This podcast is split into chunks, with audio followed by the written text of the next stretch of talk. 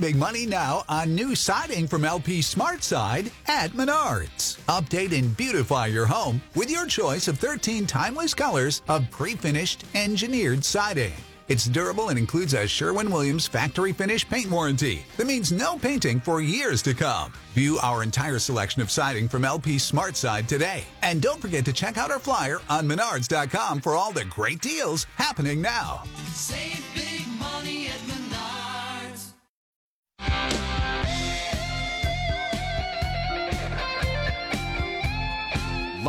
from the studios of News Talk 1480 WHBC, it's Kenny and JT. Even when it's not football season, it's football season in Ohio. You know that, right? Round the, the clock 24 7, 365, whether it's the Buckeyes in Columbus or the Browns in Cleveland. We've got you covered here on the home of both the Browns and the Buckeyes. News Talk 1480 WHBC. And joining us right now to talk some Browns is the outstanding Browns beat reporter at the repository, Steve Doerschuk, joining us on the Kenny and JT show once again. How are you, Steve? Doing well, Kenny, but uh, you missed one, didn't you? Aren't you guys covering the Bucks now? Uh, the, yeah.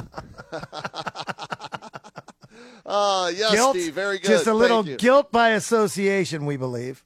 Okay, yeah, So- we'll hold our breath on that one. right. But top of the uh, Right. afternoon, you guys always good to talk to you. We've got a lot of friends uh, who listen to the show. Hello to them. Hope everybody's having a good afternoon. Thank you. Same Well, to you. thanks, Steve, and thanks to them for tuning in. So, uh, where do you want to start, Steve? Uh, you want to start with the Haslams uh, wanting to get into the NBA, the Haslams wanting a new stadium, uh, the Haslams raising ticket prices? Pick one of those, Steve. Where do you want to go?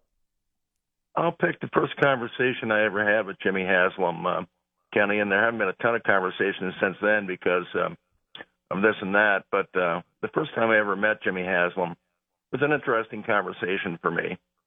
Found out we have a few things in common. One, we're the same age. Two, we had the same first job. We both pumped gas for our dad at our dad's gas station. Three, we thought we were uh, pretty good uh, athletes when we were kids. We uh, thought we were uh, fast white guys who could carry the ball in a backyard football game.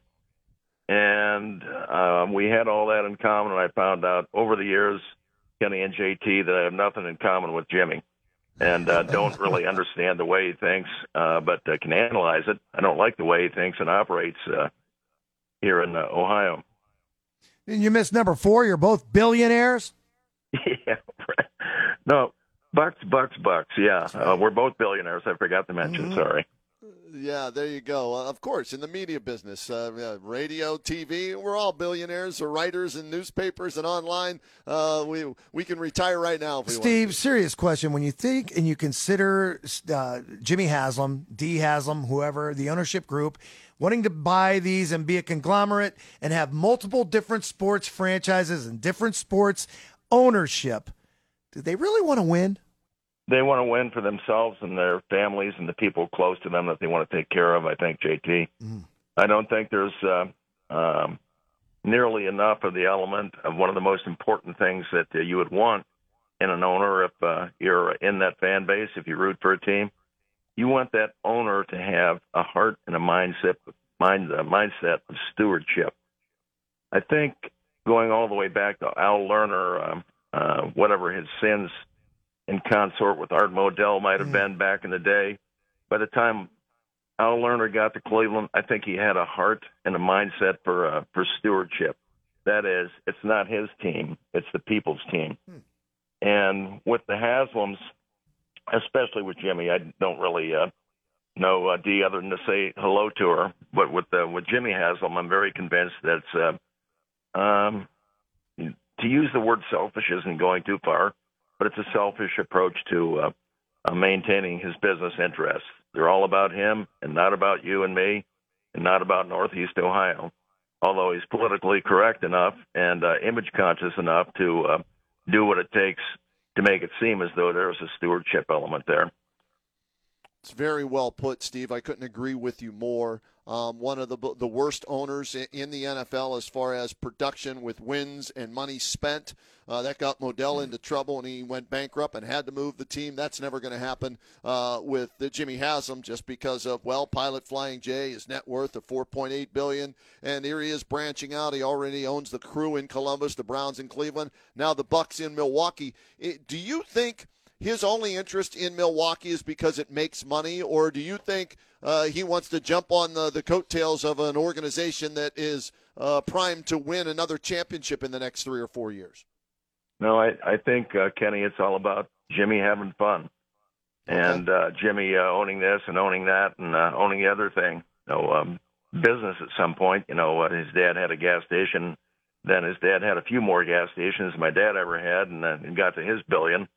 And uh, and that ran out of being fun for a while. So he, he dove into the Pittsburgh Steelers as a minority owner, and that was fun. And he wanted to up the ante, and it didn't matter where the hell the team was, whether it was in uh, uh, Poughkeepsie or, or was whether it was in Cleveland. He was going to buy a team if one was was available, and and he did. And now it was about more fun uh, buying the crew, and that's all the Bucks are about is uh, Jimmy having fun. And uh, if he's uh, going to share the wealth, it's going to be with uh, his people and not a wide swath of community, which we talked about in the stewardship element. So I think it's just Jimmy having fun. And Kenny, I, I uh, I had a laugh today when uh, uh, just uh, for the Clip Notes version, I uh, shouted over to my Alexa and said uh, uh, Jimmy Haslam just to see what uh, came up uh, for their version of the news, and uh, somebody planted something in, in the brain of uh, my Alexa, and it was uh, Jimmy Haslam and Dee Haslam the world's greatest sports fans, and then it went into the news. I said, where the heck did that come from?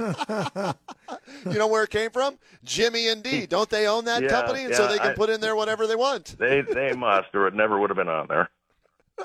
Oh, that's the way. Hey, power, uh, you know, uh, goes a long way, and you can uh, change Google, you can change Alexa, Siri, all these uh, social media outlets and avenues, and that if uh, you have the money to do so. And uh, by gosh, uh, he sure does. He stayed out of prison when his company uh, was uh, investigated by the IRS, the FBI, and everything. So uh, he can do a lot of things. We're happy to have Steve Doerschuk with us here on the Kenny and JT Show, Browns beat reporter at the Repository. You can follow him on Twitter at S Doerschuk R E P. Uh, let's talk about the new stadium side of things. Uh, Steve, do you think this is going to happen? It should have happened in '99, but they wanted to come back so soon. They didn't care about the stadium. They just wanted to play football, so they screwed up then. Do you think it happens now? It's got to happen. Owners uh, throughout the country have their cities o- over a barrel. If they want a new stadium, all you have to do is threaten to move the team, and uh, you get your new stadium. So it's probably going to happen. The only thing that I wonder about, guys, is the uh, shrinking uh, population base and uh, maybe a little bit of deterioration of the economy up here in Northeast Ohio, as opposed to a place like uh, Central Ohio. But if we still have the population base and still have the economic clout up here, uh, uh, the political uh, movers and shakers will get it done. Just goes back to what happened to the Browns when they moved in 1995. If uh, Art Modell, and this is was his biggest crime, as we've uh, talked about in the past, and uh, we all agree, his biggest crime was he never gave the people a chance to put pressure on the politicos to build a new stadium. He just up and said he was going to move the team, and poof, it was gone. But uh, now that we've uh, had that harsh lesson, we uh, we know that uh, uh, the only way to keep your teams these days, for better or for worse, and we can all agree that it's much worse. But the only way to keep your team is to uh, uh, play the stadium game and hand it over. If you can lose a team in St. Louis after winning a Super Bowl, anybody's up for grabs again.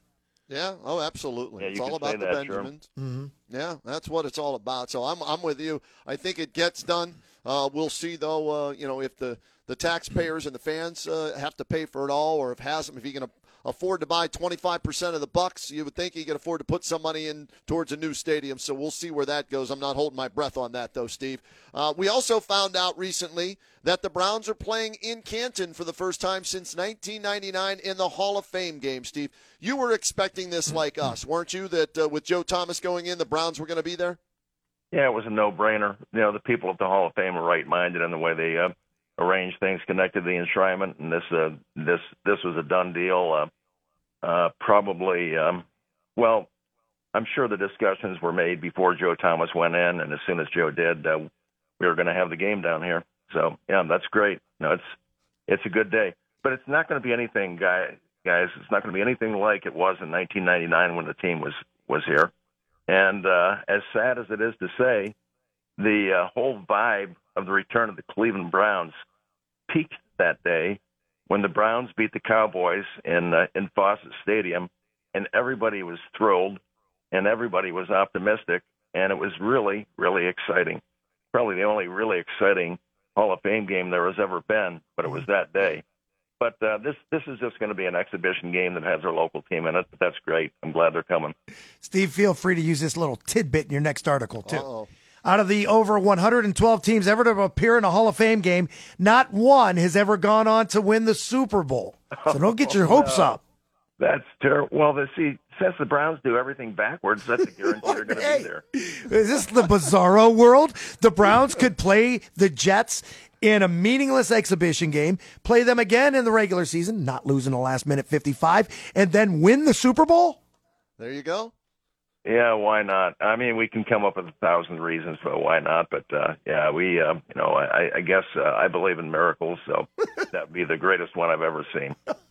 Oh, Steve Doerschuk, our guest here on the Kenny and JT show, talking uh, Jimmy Haslam, Miss D, as uh, Freddie used to call her, Haslam, uh, the Browns. What the hell does JW do over there? JT and I always wonder what what the hell is JW's job in the front office? Uh, he's what uh, Jimmy's son-in-law, I think. What does JW do Yeah. over there? JW is what he does very well is marry into the right families. Yeah. Kenny.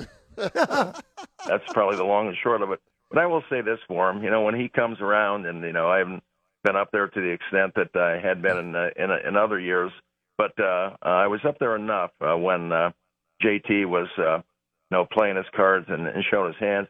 He's actually a very friendly guy and and outgoing, and likes to say hello to people and and be well liked. So. Um, I would go so far as to say there's more of a human element in the son-in-law than there is in the father-in-law. Okay, all right. So is he better at his job than David Modell was at his job, son of art? Ooh, How's the team doing? about the same. Yeah. Yeah, well, they are doing about the same Yeah. as art. You know, when when you look at arts uh, art after the 1960s, uh, it was about a 500 proposition, maybe a few games under. So, yeah, they're they're way at, well. David did better, I guess. You guys ever meet uh, Kenny? Did you ever meet David Modell?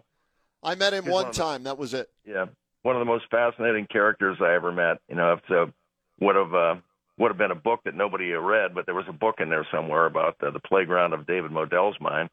And uh, I'll, I'll say that uh, you know Mr. Haslam's son-in-law uh, seems to have his act a little bit more to get together than uh, our best friend Dave. All right, now let's turn to the Browns are there scouting. Uh, they don't have a first round line is underway. Uh, the Browns are there scouting. Uh, they don't have a first round pick because they gave it away uh, along with other first round picks in the Deshaun Watson deal. So their first pick won't be in the until the second round at pick number 43. What is in Steve Doerschuk's mind? What is their biggest need this offseason, be it the draft, free agency, or trades? quarterback. Watson about uh, they say that obviously aren't going to draft one. They drafted uh, Deshaun Watson about uh, down there at 43 a couple of years ago, but that's what they need. Um, I mean, they need a lot of things. Okay, they need uh, defensive tackles. Um, Yeah. probably uh, uh, need another receiver, uh, but they need, they need a lot of things, right? But more than anything, they're going to get at the draft. And this draft, Kenny and JT reminds me of the Beau Bell draft. You know, what's the difference? You know, you're drafting way down there. You're not going to change your team with this draft. Of course, Beau Bell was a fourth rounder uh, back in 2008 when Phil was trying to fix things and and uh, wound up without any draft choices. But uh, I really do believe that it's all about the quarterback if uh, Watson works out as a player, and uh, you know, let's uh, I'll get off my high horse, I guess. Uh, I hated uh, the fact they were pursuing him in the first place. Hated the fact that they signed him. Hate, hate, hate the deal that they gave him. All of that, and uh, didn't uh, didn't really like very much about uh, anything that I saw of his play. In the um, last few games of this past season, but uh, that's what they need uh, more than anything. Can we agree on that? Well, he didn't Yeah. give you any reasons to change your mind in those six games that he played in. Had he lit it up, you might have thought, hey, this is the wave of the future. There are going to be contracts that are going to be like this. And let's face it, you got a guy sitting in Baltimore that wants the next big contract. And it's only a matter of time until he's not the highest paid guy in the NFL. And we understand that. And that's just the way it is in professional sports. We're seeing in baseball right now that they're against the salary cap. They're, they're against a floor as well. So, I mean, we have callers every day saying it's just too much. But as long as you're going to be a fan, you're going to have to deal with it. Yeah, you have to deal with it. What I have a hard time dealing with is, uh, you know, um, if you're hoping that Deshaun Watson is going to be, it's been since 2019 since he had a good season, and that's ancient, ancient history. I just don't see, uh, you know, where the precedent is for uh, somebody in his circumstances with all of the uh, mess that's been on his plate coming back. But that's what you got to hope for. Right. I mean, everything we've seen out of this guy, as far as being a total athlete, he's probably the best quarterback that they've had since maybe Otto Graham. Yeah. I mean, that uh, honestly, when you look at the guys that have played and all these, how many quarterbacks are there, Kenny? Over thirty that have Yeah. that have suited up for the Cleveland Browns. None of them have the attributes of a Deshaun Watson. We're going to find out, and if he doesn't play well, it could be curtains for this organization.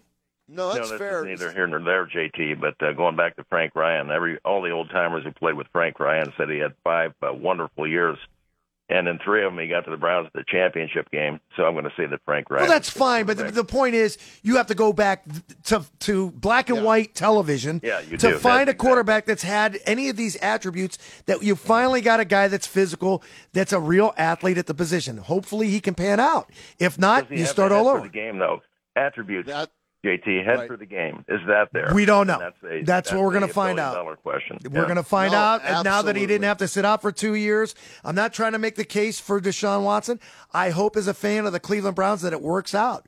But we don't know. And I mean, we didn't expect them to show as much rust. We thought it was going to be inevitable. He's going to sit that suspension out. He's going to come back. He's going to light it up. Well, it's not that easy in, in Cleveland, obviously, or anywhere. Nope, And- you and got other- it. Didn't light it up. Yeah, the, yeah. The other thing too, to I mean, when you look at his numbers, guys, he's top five all time, and I know it's a small sample size, but he has enough to qualify. He's top five all time for highest quarterback rating in NFL history. So that's what the Browns, when they made the move, Steve, right? That's what they were banking on. They were banking on getting this guy. Uh, to, to come in and, and be their savior based on the way he played uh, with the Houston Texans. So Yeah, uh, we'll, we'll, there was all that. I agree with that. I thought about that before I came on what we might be talking about today, but all of that's there. The stuff was in place. Smart guys Yeah. made that decision. Andrew Berry's a very smart guy. He was in on it, but there's a tone deaf quality to the Browns and uh, and the the whole uh, Deshaun Watson experience from start to now for me was was and is tone deaf.